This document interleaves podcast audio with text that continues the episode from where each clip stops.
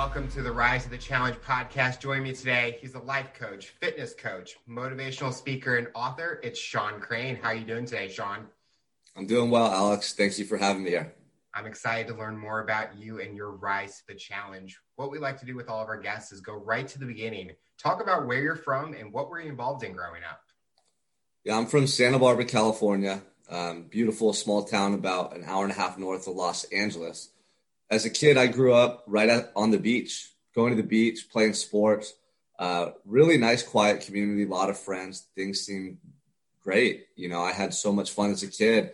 Um, so I'm very passionate when it comes to athletics. I loved baseball, football, basketball, and then surfing growing up as a kid and family. We, I had a big extended family of aunts, uncles, and cousins who all lived in close proximity. So we had a lot of people around all the time and it was really nice. Living in california did you kind of have that um, the stereotypes growing up like the beach lifestyle and kind of wanting to be active any way possible? I mean that's just how I, I was. I don't recall any stereotypes or stuff like that. I didn't really at, at a young age i just wanted to go play with my friends and have fun. I love sports. I used to watch ESPN Sports Center at nine years old and envision myself being in the major leagues, you know, in baseball, um, being on TV. And I just wanted to be a professional athlete from the earliest age that I could remember. What is something that sports taught you growing up? It taught me to have confidence in my ability. It taught me to, you know, challenge myself daily. Um, I think it instills a lot of uh, discipline in children, as well as the ability to uh, socialize beyond our school setting. I think that it teaches you how to follow instruction from your coach and then um, to work w- in groups, right, with people and to communicate. And so a lot of beneficial uh, qualities, absolutely. Was there ever an activity or a sport that you did that you always wanted to go maybe professional with, or was it more just the recreational side and being with people? Yeah, it was baseball. So two things: baseball and surfing. When I was about 8 to 12, it was baseball. And at age 12, I fell in love with surfing. And I actually stopped playing baseball for a little bit because I just wanted to surf every day. And that was my passion at that time at 12 and 13. Growing up, did you have any inspirations or someone that motivated you? Yeah, there was some older kids, um, professional athletes that I saw on TV. Um, you know, in baseball, I really like Ken Griffey Jr um, and surfing. I had favorite surfers that I would look up to. I would get all the magazines or watch all the surf videos. And, you know, anybody that was excelling in any of those areas, I wanted to be like them. When you were growing up, did the different things that you wanted to do change over time as you got older? Well, when I was 14, everything changed for me. Um, all my passion, all my dreams, everything were just completely wiped away. Um, my freshman year in school, about the first month, my father was arrested and sent to prison. And he was arrested in front of us in a really dramatic fashion that it was scary. It was shocking. I just didn't know what to make of it at that time. And then shortly after, my mother left our household. They were both addicted to drugs and alcohol my whole life. And I didn't really understand what was going on until I got older. And by then it was just, they were barely holding on, you know? And so when this happened, everything just crumbled. Um, my whole life and reality up until that point was completely altered. So after that day that my dad was arrested, uh, I never played sports again in my entire life. And shortly after I stopped surfing, I stopped hanging out with my old friends. And I, I really changed drastically in a very short period of time. What did it do to you mentally? Like you talked about you kind of stopped doing the things that you enjoyed. But was there ever someone that was trying to bring you back into those sports and get your mind in a different groove? Yeah, absolutely. I mean, what happened was I felt like I I just lost love and any enjoyment in life. Everything went dark. You know, everything went dark, and um, I didn't know how to cope with the emotions I was experiencing. So I had obviously people who cared about me. I told you I had a large extended family and my aunts and uncles, counselors at school, teachers at school, friends, parents, they would all try to reach out to me and they knew what I was going through, but I wasn't hearing it. I couldn't hear it.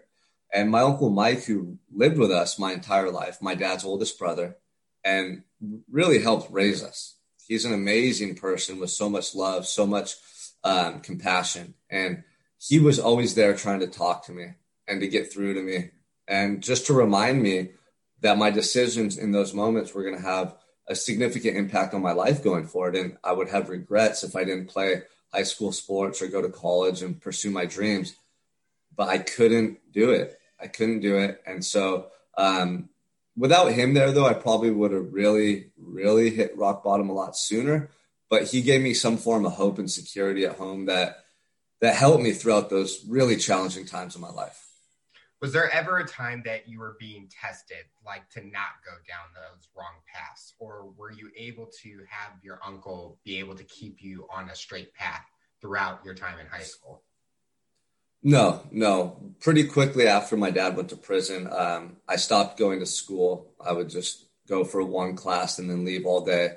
I started hanging out with different kids who were going through their own struggles and we could identify with that pain, you know, unconsciously. So we would smoke together, we would drink together. Um, and I, I quickly realized that those things helped me to forget about my problems, that I could just be in that moment altered on some substance and I didn't have the pain or the reminder of what was going on in my life.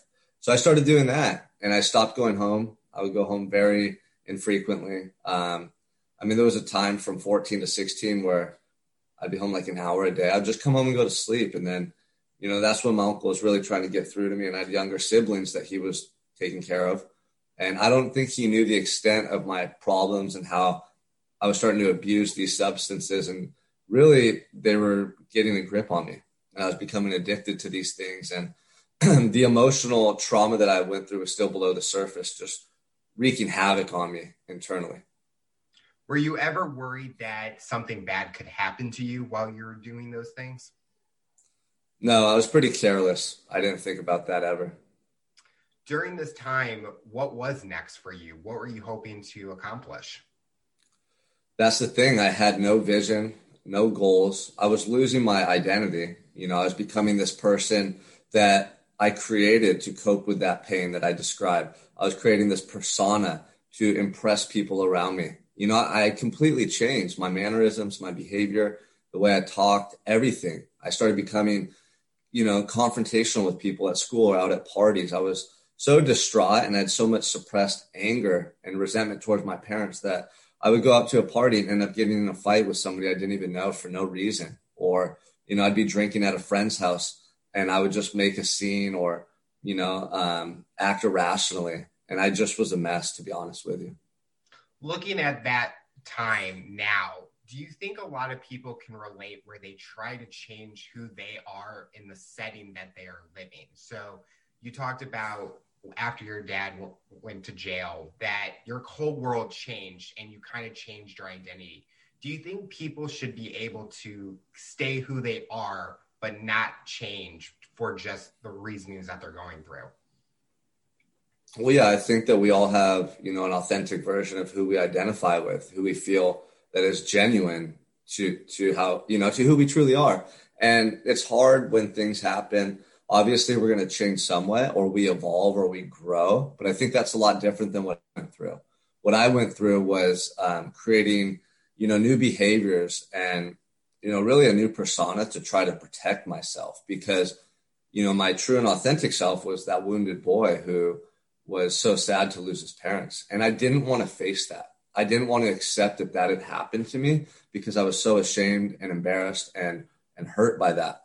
So I created this new, tougher version of myself who wouldn't back down from a challenge, who was confrontational, who was unpredictable. And that allowed me not to have to look at these wounds or feel them that often. And that's why I gravitated towards that behavior were your friends that you left with the sports ever trying to reach out to you and build that relationship back with you? Yeah, somewhat. Some of them I would see here and there. I'd still go spend time with. Um, as I got a little older, there was a couple who I still did hang out with, and so. But for the majority of it, I, I changed my my friends and uh, my surroundings entirely. After high school, what was next for you? yeah, so I had nothing going for me. So I had an uncle, thank God, who reached out to me, a different brother of my dad's, and said, Hey, you know, what are you going to do after school? Um, obviously, you're not going to college. You know, you need to think about what you're going to do. And he gave me a job working for him. He owned a tree service in my local community in our hometown.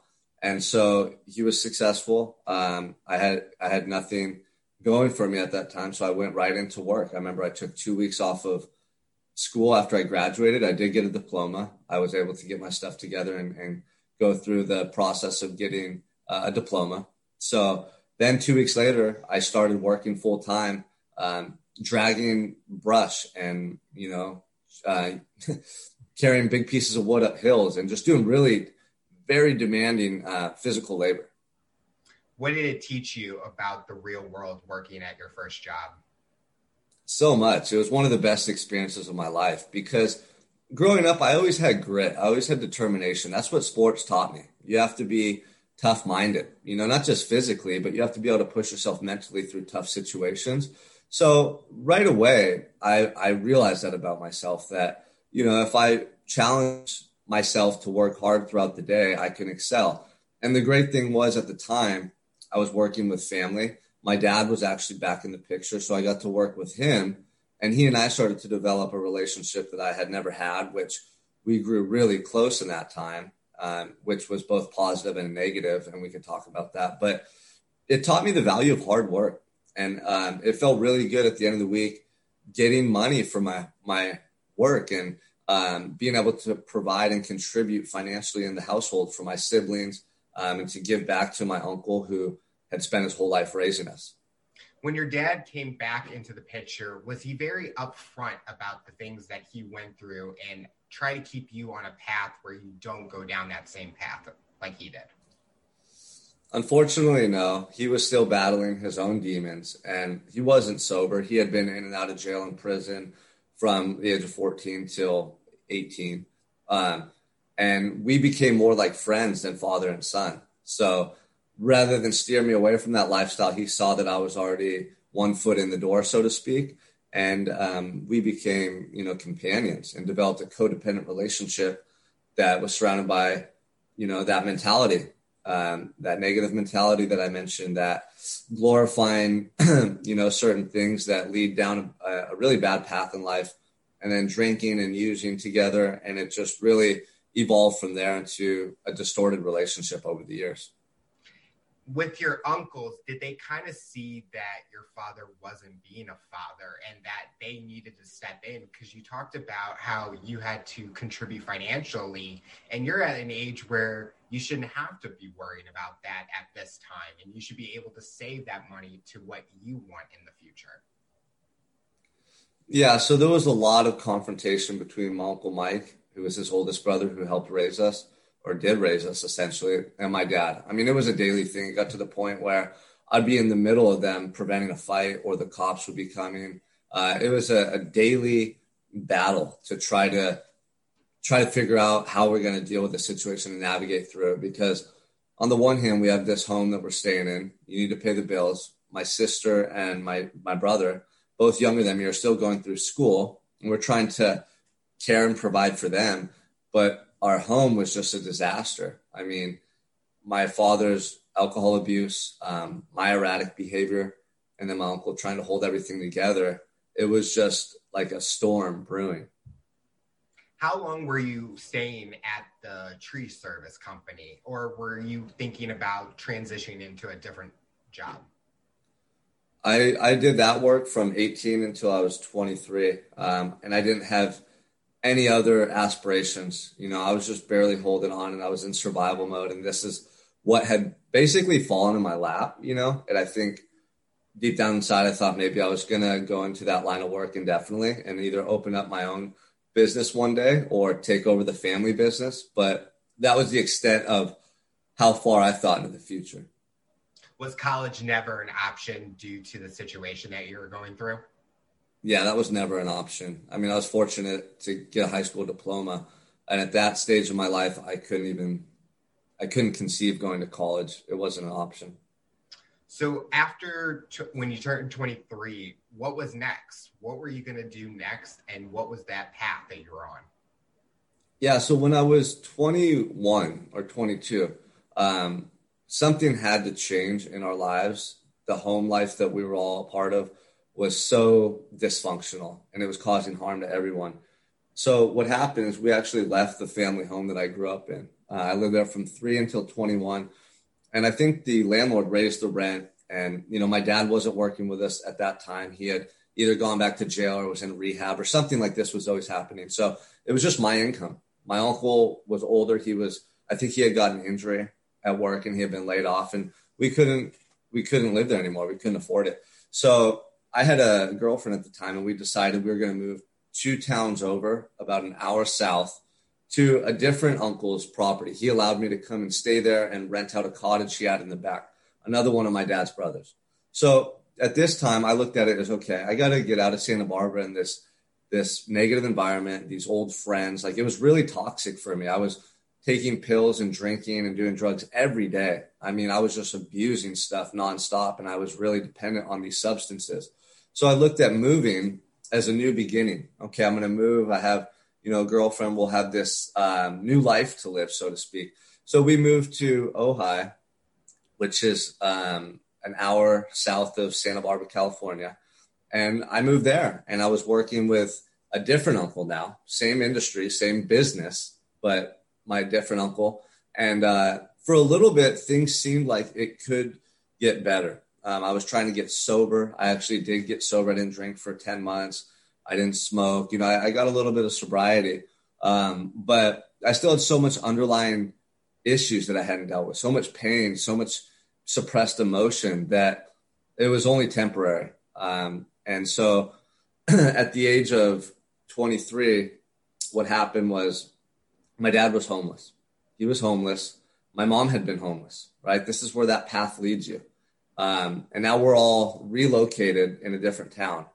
But I would go and see him and visit him. He and I had been so close, and I couldn't just give up on him. I didn't want him just to die on the street. So I actually brought him to Ojai without even asking my uncle to his property to stay in the cottage. Now, this is a one bedroom cottage with me and my girlfriend, and I bring my dad here. I'm like, he's going to stay and just get himself well and back on his feet. We're going to feed him and help him to figure something out. And that turned into six months of him staying on the couch and living with us. So the same thing started all over again. He and I would drink together. Um, the commotion would start, you know, everything just began again in a different setting. And so she actually left. She left me because she didn't want to be a part of it anymore. And that's when I just went completely um, like in a, a downward spiral. I went fully back into my drug and alcohol um, abuse, even more so than ever in my life. And I, at that time, I didn't have a care in the world. I was just so um, low, right? I was in such a low point in my life. I had no hope, no motivation. I didn't know where my life was heading. And that was really the beginning of my demise. Did you, during that time when your dad was living with you, did you ever realize or think like maybe I need to get him out of this place so that I can get my life back together and maybe work on the relationship I had with my girlfriend, or you just didn't want to risk it and have your dad living on the streets and you wanted that security for him in a way? Yeah, well, this was the burden that I carried around from the age of 14 until just recently was, um, you know, how do I make this work? You know, here's my dad. I love him. I don't want him to die on the street. Um, I, we were really close, you know, when I was growing up um, especially when we worked together. He was my best friend, you know, and I'd never been closer to anyone in my life because he had such a big heart. He was such a genuine, good person. But when he drank or used, you know, drugs, he turned into a completely different person. So it was just, it was a big challenge to figure out what to do.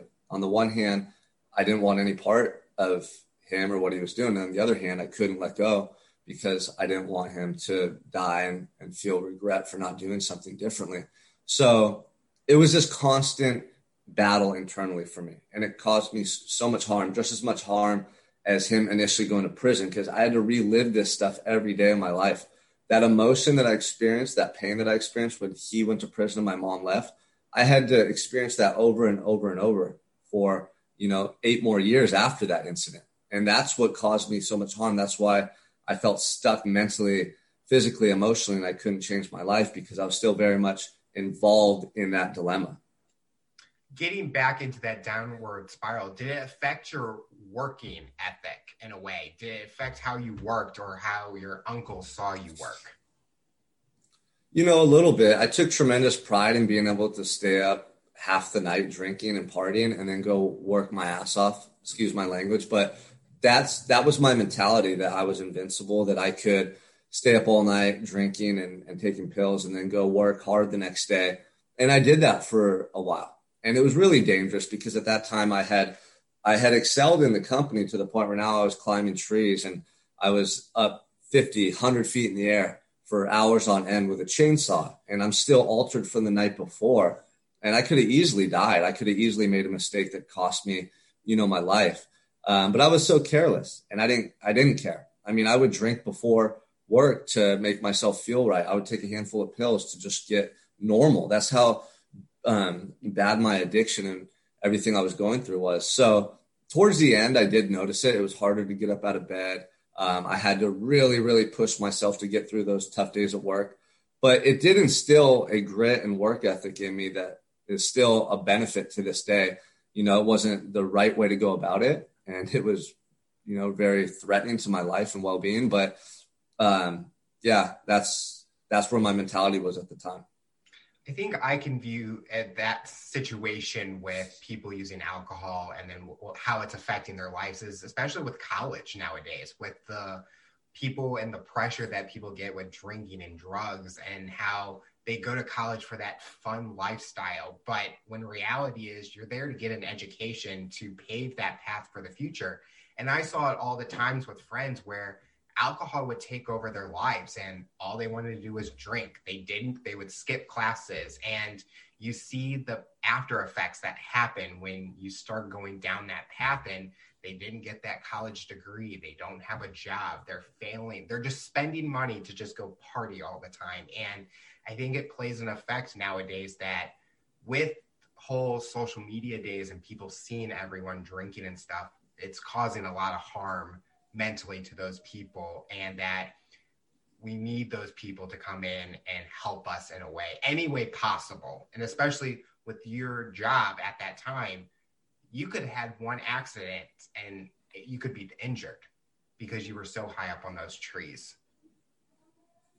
Yeah yeah absolutely. I mean i'm lucky to be here right now for a number of reasons. Um, and i don't i don't i don't overlook that you know, every day I feel really blessed and grateful to be alive because whether it was the amount of substances I was putting in my body on a given day or being so careless to do that type of life threatening work altered, uh, I could have easily lost my life or done something that could have really jeopardized my health.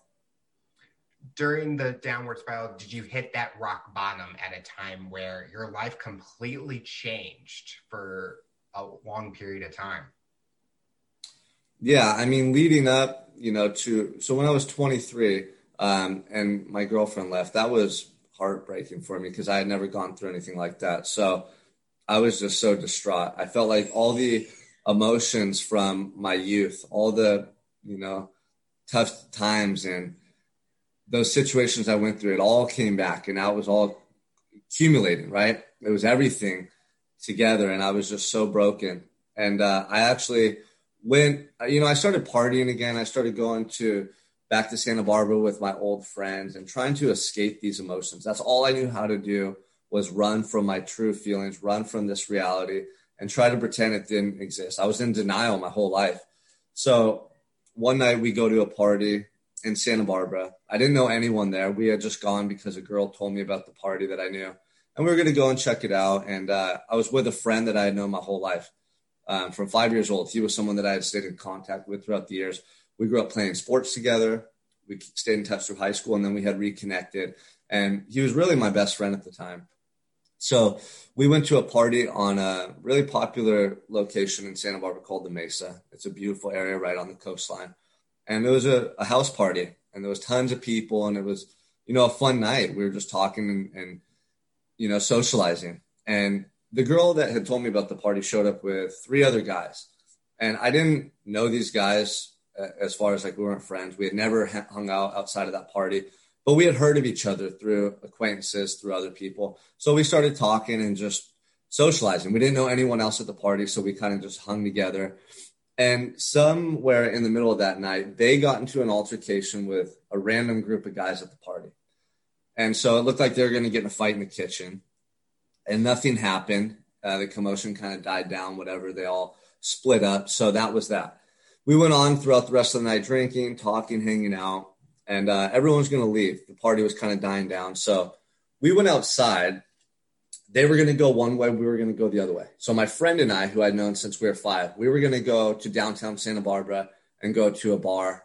Uh, they were going somewhere else. I don't know where they were going as we left the party and we're on the front yard, um, that group of guys that they had been arguing with followed us out. So now there was a verbal confrontation. Everyone's face to face on the yard. You can tell there's going to be some type of fight. I mean, I, I, don't know if you've seen this happen, but at the end of the night, everyone's intoxicated. People are having words, and it turns into a wrestling match or a fist fight.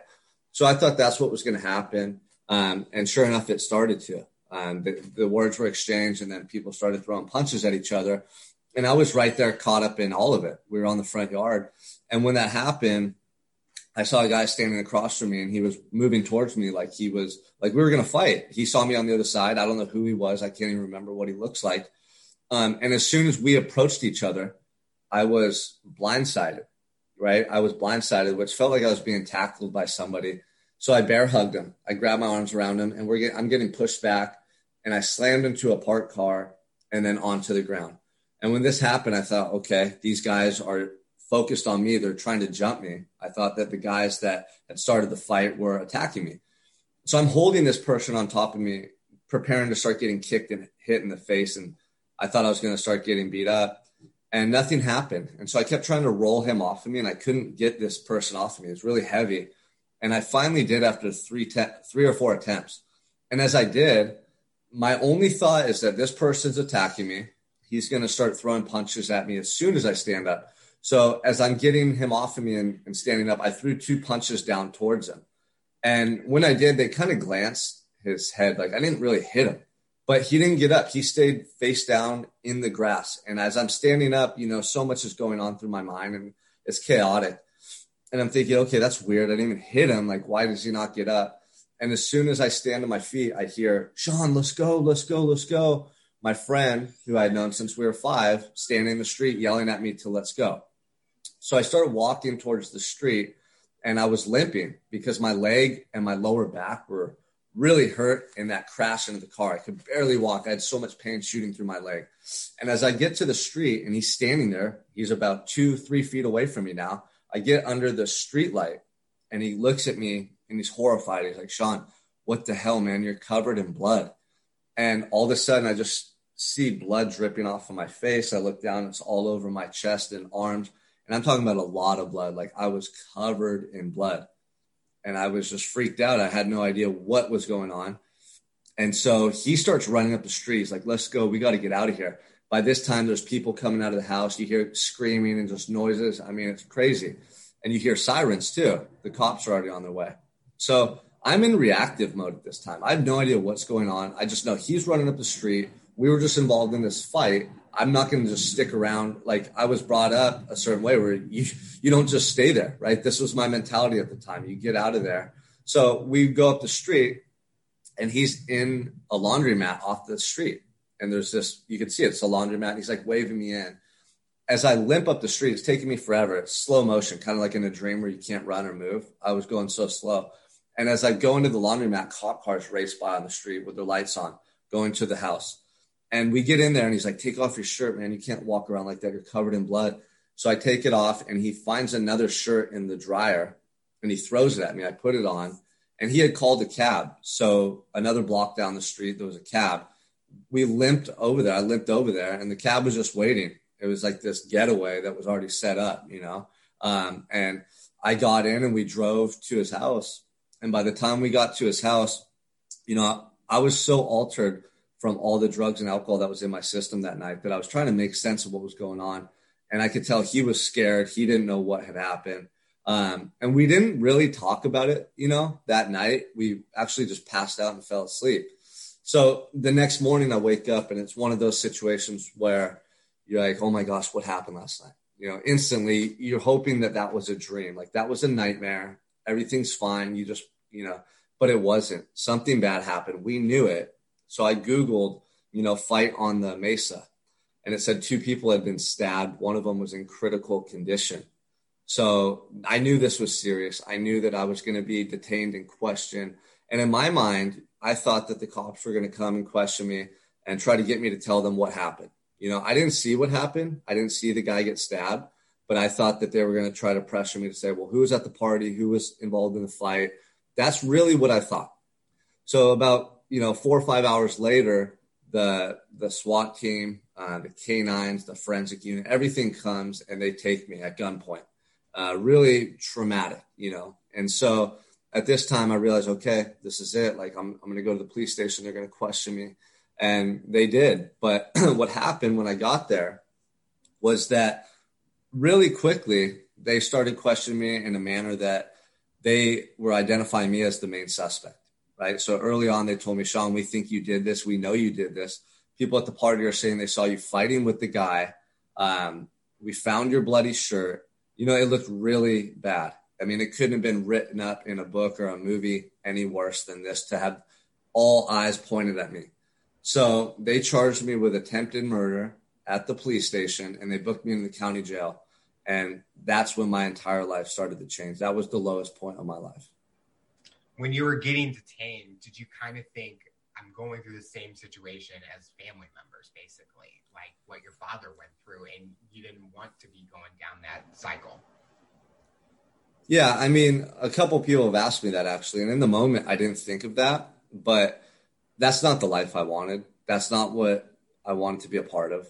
Um, but in that moment, it was just so surreal. I couldn't believe that they were charging me with attempted murder and that they were accusing me of this crime. I just couldn't believe it. It was like a, a nightmare that you're just waiting to wake up from. And you, nobody ever thinks they're going to be in that predicament. You hear about it in movies. We've read about it in books. That guy that's charged for a crime he didn't do. But no one feels like they're ever going to be in that position until I was, and it was surreal. As you were in jail, sobering up and trying to take it all in, what was your next game plan basically to try to show the cops and everyone that I didn't do what I'm being charged for? Yeah, so I mean, I assumed that the truth was going to come out between all the people at the party, um, my friend who was there, who was right there, who saw everything. Um, I assumed that, you know, after they did their investigation, that the charges would be dropped or reduced to um, assault because I threw a punch at the guy. You know, I threw two punches at him. Um, so what happened is the first day at court, I went there and the news press is there trying to take pictures of me. It was really a big event. Like it was a lot of commotion. And immediately my lawyer, who I had never met, comes up to me and says, Hey, you know, how you doing? Um, just so you know, they're talking about amending your charges to homicide because it looks like the victim's brain dead and he's not going to make it. And he was as close to dying as possible. He was in a coma and they just assumed that he was going to pass away. Thank God he didn't and he survived. So after that day, I never heard any more talk about me being charged with homicide, but that's how close I was to really losing my freedom, my life forever, and this man losing his life, life and his family losing him. I mean, it was that close, it was that serious. So that's the first thing I hear. And I'm coming off all these drugs and alcohol. I'm my body, my mind, everything's just going through so much distress. I couldn't even take in those words and, and believe them. I couldn't even understand what she was saying. I was almost numb to it. I was almost um, like checked out. It was too much for me to take in at that time. But after that, what happened was, you know, I I was in jail now. And what am I going to do? I mean, I'm 23. I'm looking at doing decades in prison for a crime I didn't commit. How am I going to react to this situation? Going through that time, what was going through your mind being around all those cellmates and going through that experience and not knowing what could happen to me every second? Yeah, I mean, it's a miserable, pla- miserable place to be. Uh, it smells bad. There's all these noises. The lights are always on.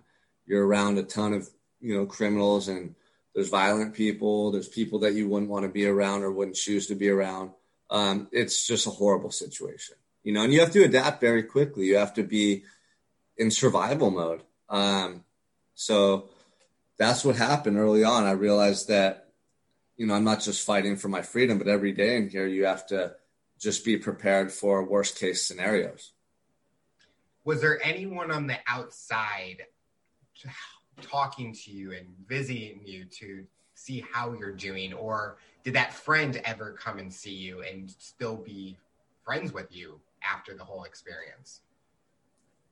No, I've never talked to him since that night, to be honest with you. Um, and then as far as family, I had a lot of family support. Uh, my brother and sister would come and see me and write me letters. My uncle Mike would come and see me and write me letters. My dad came and saw me. I had, I mean, everyone in my family came and saw me at least once. Uh, my uncle Mike was there every weekend, every weekend. I would talk to him on the phone when I was able to use the phone. So early on, I was, I was still clinging on to hope that this thing would go away and I'd be released and sent home. And so I'd call home and talk to them about, you know, what are the lawyers saying? What's the investigator saying? And it was trying to figure out what is going on. Why are they pointing the finger at me? And the more time that went on, the more it was just apparent that, you know, the lawyers weren't really fighting for me. Um, they didn't believe that I was innocent. All the people at the party either told on me and they said they, they thought they saw me attacking this guy, or the police wrote the report up in favor of their um, judgment, like what they thought happened. So the police report basically said that I was seen on top of the guy striking down at him. And um, they didn't say stabbing, they said striking, but they used the word striking to leave it, you know, up to your imagination. Like, okay, Sean's seeing striking down at this guy, and then he's laying there lifeless, and Sean's shirt's covered in blood. Like, it looked really bad. No one saw the initial attack. No one saw when he actually got stabbed. They all came out of the party at the very end when I was getting tackled and then I'm getting up. And so it just looked really bad. And once I started to understand this, you know, and that it was really my fate or destiny to go to prison, like I started accepting that. And for the first time in my life, I just had time to think and reflect. I was sober now and I had more clarity. And I just was reflecting on my entire life, not just this incident and I started looking at the pain that I had suppressed from my past with my parents. I started looking at the way I had, you know, neglected to deal with those those issues and how they had come up time and time again um, throughout my life and caused me harm. And really, just starting to face the reality that, you know, that did happen. Um, that my parents did leave us. That the pain that I tried to suppress, it was very real and it had caused me so much harm throughout my life and I couldn't hide from it anymore. So for the first time in my life, I was honest with myself and I started to to really just work through these things and it was helping me to accept them, you know, so that I could start a healing process that would allow me to live the rest of my life with something that I never had before. And that was peace and gratitude and, and self love. And those things had vanished from my life the day my dad went to prison. You know, those were all the emotions that I had inside of me as a kid. I love life. I love sports. I love the beach. I was so alive. But for a 10 year stretch there, I'd felt dead. I'd felt hopeless. And it was ironic that I had to go to this jail cell to, to start to tap back into that, that inner child, right? And cultivate that peace all over again. So that's what started to happen. Once I accepted that I was going to prison and that I couldn't change this scenario and what people thought, I just started to look within myself. And I started to take extreme ownership of my faults, my wrongs from the past. I started to identify every little scenario and situation where I didn't act in alignment with who I really was. And I was creating this persona that I described to you earlier to protect myself and how maybe I wasn't guilty of the crime that they had charged me with, but I felt immense guilt for living my life as that person and, and really neglecting myself and allowing 10 years to pass me by so that's where I started to to work through that stuff, and that's where I had so many profound realizations and epiphanies that started to change my life.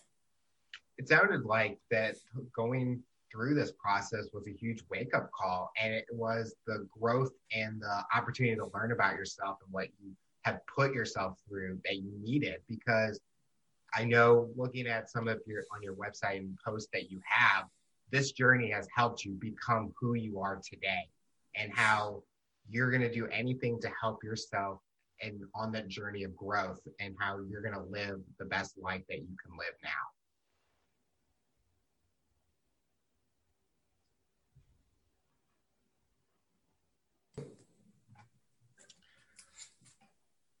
Yeah, so I'll, I'll take it from there. So, absolutely. I mean, that experience was the best thing that ever could have happened to me in my life. You know, I wouldn't have changed a thing. And people, they can't understand that. They think, oh my gosh, going to prison for something you didn't do for five and a half years, that's a long time. But that that time, it's very small in comparison to what I've been able to take from that experience. And that I could live the rest of my life with that understanding, right? With that perception, with all the changes that I was able to make. So what happened early on through just reflection every day and being honest with myself, I started to see all the patterns of thought, all the behaviors, all the things that I had created to try and protect me that had actually caused me harm. And I started to question them. You know, I started to question them and challenge my belief system. I started to really reflect on is this who you are? Is this who you want to be? And the answer was no. And I was at first really distraught knowing that I had wasted 10 years of my life. I didn't play college sports. I didn't pursue my dreams. I didn't live as the person in my heart I felt like I was. I was being, you know, a shadow of the man that I could have been. I was just allowing opportunities to pass me by. And I created this mentality that was really just based off avoiding, you know, fear. I was, uh, and it was really a lot of self doubt because I wasn't taking actions that I wanted to take. So then I would just use drugs and alcohol to numb those feelings. And here I was really leading a life that I didn't want. And I didn't know how to get out of that. And I was stuck. So prison gave me the opportunity to change. And what I started to do was just envision what what do you want for yourself, Sean? What kind of life would you love to live? Um, and what happened was I started to tap back into that kid that loved life, that kid that was so passionate. My true and authentic self started to emerge. And I was sober. I was clean off drugs and alcohol entirely for the first time in a decade. So I started to have these emotions come alive inside of me. And my mind was, you know, working like it, it had never worked before. I had so much more clarity. So early on in jail, um, I, I really started to tap back into that person. And what happened was I knew that I had wasted my life. You know, I knew that I had wasted 10 years of my life and that I was going to do another five in prison at least. And so instead of allowing that to just, you know, cause me to say, oh, I give up, my life's over, and to feel depressed and to feel sorrowful about those things, I made an internal commitment inside that jail cell that from this moment on, I'm going to live to the best of my ability as my true self in every moment forever. I'm never going to deviate from who I know I am ever again because look what it got me. You know, I'm never going to hold back from trying a new experience or pushing myself or challenging myself because look what it got me, right? Because the regret that I experienced inside that cell, knowing that I wasted my life, it killed me. It was worse than being incarcerated. It was the regret was worse than being uh, convicted of a crime I didn't do. It was worse than losing my freedom for five years because I knew that I had these opportunities and I had wasted them and I could never get them back again. So that fueled me to change my life, and it gave me the the, the focus every day to to do everything to the best of my ability. Because even if I died in jail, I would have died with peace in my heart, gratitude, and self love, knowing that I had made that shift and that I had committed the rest of my life to being the person I knew I could be. It's great to hear that you use this opportunity as a stepping stone towards a positive direction. You get you told yourself I'm not going to fail. I'm not going to end it. I want to get better and do the best that I can do for myself. And that's always great that a lot of people, even in during the struggles that they're going through, they always just need that kind of that mental change or that mental mindset to get them onto that right path. And I think your story and sharing that, it shows that people can do that with any situation that they're going through. Yeah, absolutely. And it was because of the severity of my event that I paid attention and really was able to see with transparency. You know, a lot of times people don't realize that day in and day out, they're doing things that don't serve them. You know, they're taking actions or not taking actions that don't align with the life that they really want. Right. And then we create these ways to, um, uh, we create these ways to like cope with that, that reality so we keep ourselves in denial. We make excuses. We justify things. And then we complain about it. So we create these distorted ways of thinking to uphold these actions that don't serve us, right? So I think because of this, the severity of my event, I was able to see through the bullshit really quickly. And it was just that that transparency and that honesty that went to the core. Like, no, you led yourself here through those inferior actions, through your desire to use drugs and alcohol, through your choices, right? Through everything that you partook in. Like you created this scenario. It wasn't the DA, it wasn't the police, it wasn't the the uh, witnesses who falsely accused me. I took responsibility for being in that cell, not because I committed the crime, because I didn't do it, but because of the choices I made that led me down that path in life. And I felt like this was, you know, I guess you could say karma, or I had just created this scenario because of those poor choices. But that helped me for the first time in my life to just take ownership of a situation and not run from it. You know, I'd run from everything. I'd stayed in denial. I'd numb myself with drugs and alcohol. Now I'm in a cell and I can't deny it. I can't run. Where am I going to go? I can't numb myself with drugs and alcohol. So I had to face it. But there's something so empowering when we do that. We take ourselves from that victim mentality to somebody who now has control over the situation. Even if it's a negative situation, if you're honest about it, right? And you take responsibility, you now are able to face it, analyze it, try to find some solution or remedy versus when we're in this victim mentality, we try to suppress it we ignore it. We keep ourselves in denial. And in that state, you can't do anything about it. So the outside situation, the external situation is happening to you, right? Well, in my situation, I was able to acknowledge it. I was able to take responsibility. And because I was honest, then I could look at it and say, okay, I can't change being confined. I can't change going to prison, but I do have control over my actions, my attitude. Every day, I do have much more control than I realize over how I changed and developed throughout this time. So that's where my mindset went. And that's what I immerse myself into every day is what can I do to get 1% better? Because I was on a mission that I was going to go to prison and come home the greatest version of me that I've ever been. And I'm going to come back and I'm going to live the greatest life that I ever could have imagined. And that's really before I even left the county jail and went to prison where my mindset was at. I love that line, the greatest version of yourself. That's a line that's huge in my life also growing up and how we each day we can become better and grow as individuals. Talk about the moments when you're leaving jail and getting released. What was going on and how big of an impact was that for you? Yeah, well, it was amazing because the five and a half years in prison were the best five and a half years of my life to that point, the most productive, uh, the healthiest, right, mentally and physically. Um, my entire life changed. My perception. I mean, during prison, I got four college degrees. I mentored other inmates. I got in really good physical condition training, uh, studying physiology and you know exercise science and everything, so that I had aspirations to come home and work with people and train them. So I had a whole new a whole new world to come back to essentially, and that was all created through my own perception and my my attitude, my actions every day.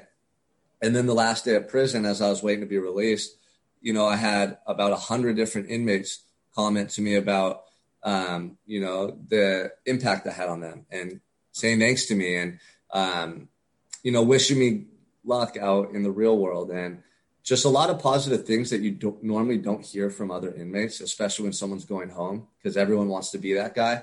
So that experience taught me so much about the impact that we have on people and whether they tell you or not, right? Because this had been five years of me walking that straight line and doing what I knew was right. And people were noticing, but they didn't always come up and tell me. So I knew in that moment that I was having an impact on people. And I knew I could come home and continue to have that impact. And that just gave me so much hope and, and inspiration. I already had a lot of it, but that just reinforced what I was feeling in my heart. And that was that this experience happened for a reason, that I have a message that people need to hear to help them change their lives, and that I could be the person to convey that message to help them change their actions and change their life. Were you ever nervous about when you got out into the real world being exposed to alcohol and drugs? Instead of when you're in jail, it's kind of can't have it inside that facility, but now you're able to be around it. Were you ever nervous that it could lead to going back in the downward spiral again or your mind was i have a mission and that's what needs to be focused on yeah so i mean one day when i was in county jail i was at court all day I was handcuffed down in a cell waiting to see the judge all day from 6 a.m. till 4 p.m. And I was just sitting there and I was reflecting on my life. And I was always in this dreamlike state of reflection and going through so much internally before I even went to prison. And that's when my transformation really began. So I told you about how I had that moment where I, made a declaration that I was going to give my all to my life forever, every moment, no questions asked, right? It's black and white. That's how drastic the shift in my mentality was. And the same thing happened with my substance abuse. I didn't want to abuse drugs and alcohol. I didn't want to turn to drugs and alcohol. I knew they had caused me so much harm. They had killed people in my life. They had taken away from my life. Um, but I didn't know how to cope with what I had gone through otherwise. I couldn't identify with me, the person I was living sober. I couldn't see it. So it couldn't exist until I could see it and actually believe in it. And that's what happened. One day I was in the cell down below the courtroom, and this moment, you know, I'll never forget it. Out of nowhere, I just had the thought that I can live the rest of my life without using drugs and alcohol. I don't need to use drugs and alcohol ever again. And it was just such an empowering moment. It was just like, you know, massive breakthrough for me. It wasn't a question, it was a declaration, it was a definitive statement. So from that moment, I never touched drugs and alcohol ever again. That was over nine years ago. But in jail and prison, people bring drugs in all the time. They make jailhouse wine. So I was in prison. I'd see people high. I'd see people drunk all the time. Um, but that's not who I wanted to be. I could have been getting high and drinking in there almost every day if I wanted to. And I had changed. I had changed entirely. So coming home, I wasn't concerned 1% about it. I knew who I was. And I mean, that shift that had taken place in me was so profound that there was no, no desire and no concern about me going back to that old lifestyle talk about the entrepreneurial journey that you've been on with help being a life coach, fitness coach for people, and being an author. Talk about that journey that you have been on right now. Yeah, it's been an amazing one. I mean, the template, the blueprint of me to be able to achieve what I want in my life was realized in jail, right? Once I realized how I could overcome my own shortcomings, my demons, and start to move towards my dreams I've just been continuing to replicate that process, right? So first it helped me to get clean and sober, then to educate myself and get college degrees, then to mentor inmates, then to, you know, work in the drug and alcohol programs in there. And it just continued to grow and grow from there. Once I realized, you know, how to do it, I could continue to replicate it. So when I came home, I wanted to help people. That was my number one focus and goal. And I was very much into health and fitness. I was in good shape. I had been working out and taking care of my mind and body, and I knew that I could help others. So I didn't know how I was going to start doing that though.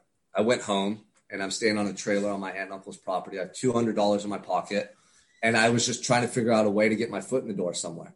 So I had reached out to an old contact, and he said that he was working at a gym. He was a personal trainer. He had a lot of clients, and he could bring me on part time if I got certified. So for two weeks, I just locked myself in this room with a computer and I studied. I did all the tests. I wrote all the essays. I passed the final exam and I got certified. So now I had a job waiting for me um, in Goleta or in Santa Barbara, where I'm from. I was staying in Ojai when I got out of prison, where my family lives. And so um, what happened was there was these fires in Ojai that burned down almost the whole town. My uncle almost lost his property. And then there was these mudslides two days after that shut down the freeway to get into Santa Barbara. So here I am, you know, fresh out of prison, trying to figure out how I'm going to move forward in my life. And there's all these challenges. There's so much adversity. And I ended up contacting someone I knew that flew a plane, right? Because I have no idea how I'm going to get to Santa Barbara and start this new job. The freeways are shut down. Um, there's wildfires fires everywhere. We're displaced from where we're staying. Uh, it was just chaos. So I ended up catching the plane ride with my friend who came to pick up his boss in my county into Santa Barbara on a Monday morning. So we fly in, and as we're flying in, he's asking me, Where are you going to stay? What are you going to do? I said, Honestly, I got certified to be a personal trainer. I know that I have a job waiting for me, and that's it. He's like, What? You don't know where you're going to stay or how you're going to get around? I said, No. He's like, Look, my dad has rooms for rent. You should contact him when you get into Santa Barbara. So when we got into Santa Barbara, I went right to the gym. I met the owner of the gym and I met the trainer who was going to give me work and I secured my job. I was so excited. I just wanted to help people. I wanted to, you know, impact lives. So I had the job. Then I went to my friend's house and met my friend's dad. uh, and he had a room, and we talked for a little bit, and he said, "Well, you can have it." And I literally gave him all of my money at that time. I had not very much money to secure my first month at that that residence. But then I still needed to get around. I had no transportation. So my uncle's mechanic lived in Santa Barbara and I went and met with him and he had a lot of old beat up cars. He had cars that he was selling that he was fixing up. Um, but I couldn't afford anything. So he had this Honda Civic that had been almost totaled. The whole back end was smashed in all the way to the rear passenger seats. And he said, look, you know, for a thousand bucks, you could have this. And the car was in horrible condition. Like you never want to drive this car and be seen in it. You're just kind of like ducked when people that you know are driving by. But I took it because I had nothing else, right? And I had to start from somewhere.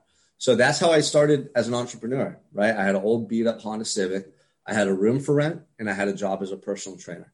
So what I did is I just focused on the things within my control and started to give my all every day. And I was getting good results with my clients. I was starting to get comfortable working with people. Um, and from there, I realized, okay, this isn't like what I want. I want to have my own company. I want to branch out. I want to reach more people. So I left the gym and started my own fitness company and started acquiring clients and, and working out of different gyms in Santa Barbara for the next year, getting good results with people and building up momentum on social media. And then I actually decided to take my business online and use that platform to reach more people and have more of an impact because I have the vision. The vision was given to me inside my jail cell. It wasn't to come home and just kind of, you know, strive for greatness or settle for mediocrity. Like I'm going to the stars, my man. So that's what I started doing. It was just step by step, right? Um, and so now I'm getting more clients, more awareness online, helping people. I'm still working in the gym. And then all of a sudden, coronavirus hits and the gyms are shut down, right? There's a pandemic and everyone's confined. And I'm thinking, okay, well, what am I going to do now? Because, you know, half of my clientele was in these gyms and my online business is just starting to take off, but it's not sustainable right now. And so that's when I realized like this, just like prison, just like going to prison, that moment was happening for me. And this is the mentality. This is why our minds are so powerful because I could have easily panicked and said, oh my gosh, you know, my dreams are crushed. Let me go call my uncle and see if I can go back to the tree industry. But I realized that this experience and just like all of the experiences of our lives depending on how we perceive it is happening to us or for us i choose for me and i'm going to find a way to justify that belief so i did i sat there one morning at five in the morning really stressed out because i had a newborn another son who's 10 i'm with my wife now and we have a baby on the way like so much going on i have to support my family man and i just realized that if i continue to follow my heart and help people and do what i know i'm capable of doing I, I will be successful. So that's when I, I, quit doing the physical training in the gyms. I didn't have an option at that point. I quit working as a fitness coach and I said, you know, I'm a life coach. I have more to offer. I have a bigger message I want to share with people. The things that helped me through prison, I want to teach people how they can use those same mental strategies and lifestyle approach to their lives right now. People that are quarantined, that are going through stressful times, that are losing their jobs or they're um, suffering from depression or alcoholism. Like I want to reach those people. So I did. I started to, and I've had tons of success in the past year working with people all over the world. I've grown my brand and my online platform. Um, and then during COVID, I decided to write a book. I wanted to write a book about my experience going to prison, how it changed me, and inspire other people. So I wrote the book. So during COVID, really growing my online coaching platform and, and writing the book, which became a bestseller the first uh, two days that it was on the market.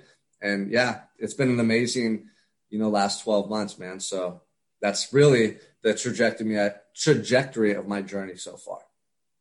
You mentioned your kids are at a young age right now. Looking at your experience when you were younger, is there anything that you're going to do differently to make sure that you leave a great impact on your kids' lives? Yeah, I mean, a number of things because from my past experience, I know, you know, what it's like to go through that pain of not having parents who are there. So, one thing my dad always did was show me a lot of love and talk to me about things and acknowledge his true feelings and that he couldn't be the person he wanted to be for me. So, I'm always going to use that. I'm always going to make sure that I convey to my children how much I love them and I'm going to talk to them and teach them things every day, but I'm going to also show through my actions. So leading by example, um, talking to them about health, about, you know, uh, making right choices, and just be there for them every step of the way to set them up for success and to be at an advantage going into their later years in life, not at a disadvantage like I felt I was. So, what does the future look like for you personally and professionally? What are you hoping to accomplish in the next few years? Yeah, so this year's been off to an amazing start. I'm continuing to help people with my coaching program, um, and then getting into public speaking and starting to travel and speak to um, different audiences throughout the country and world with my message. Um, I feel like I can reach people in different demographics that uh, could benefit from my story and the principles that I use to lead my life now, and I've used to help countless people change their lives. Right. So whether it's uh, high level executives who struggle balancing work life, family time, and their own self care, or people who are addicted to drugs and alcohol, like I once was, who haven't been able to face the pain and their demons and to overcome them. Um, I have very specific messages I want to share with people. So that's my focus this year is continuing to coach and help people and also public speaking and getting out there and sharing my message. The final question I'll ask you is based on your journey and experience, for someone that's listening to this interview, what tips or advice would you give them to overcome challenges, accomplish their goals, and rise to the challenge? Yeah, well, I tell my clients this all the time. You already have the answers. You have all the answers, right? I have nothing that I could give you that you already don't know.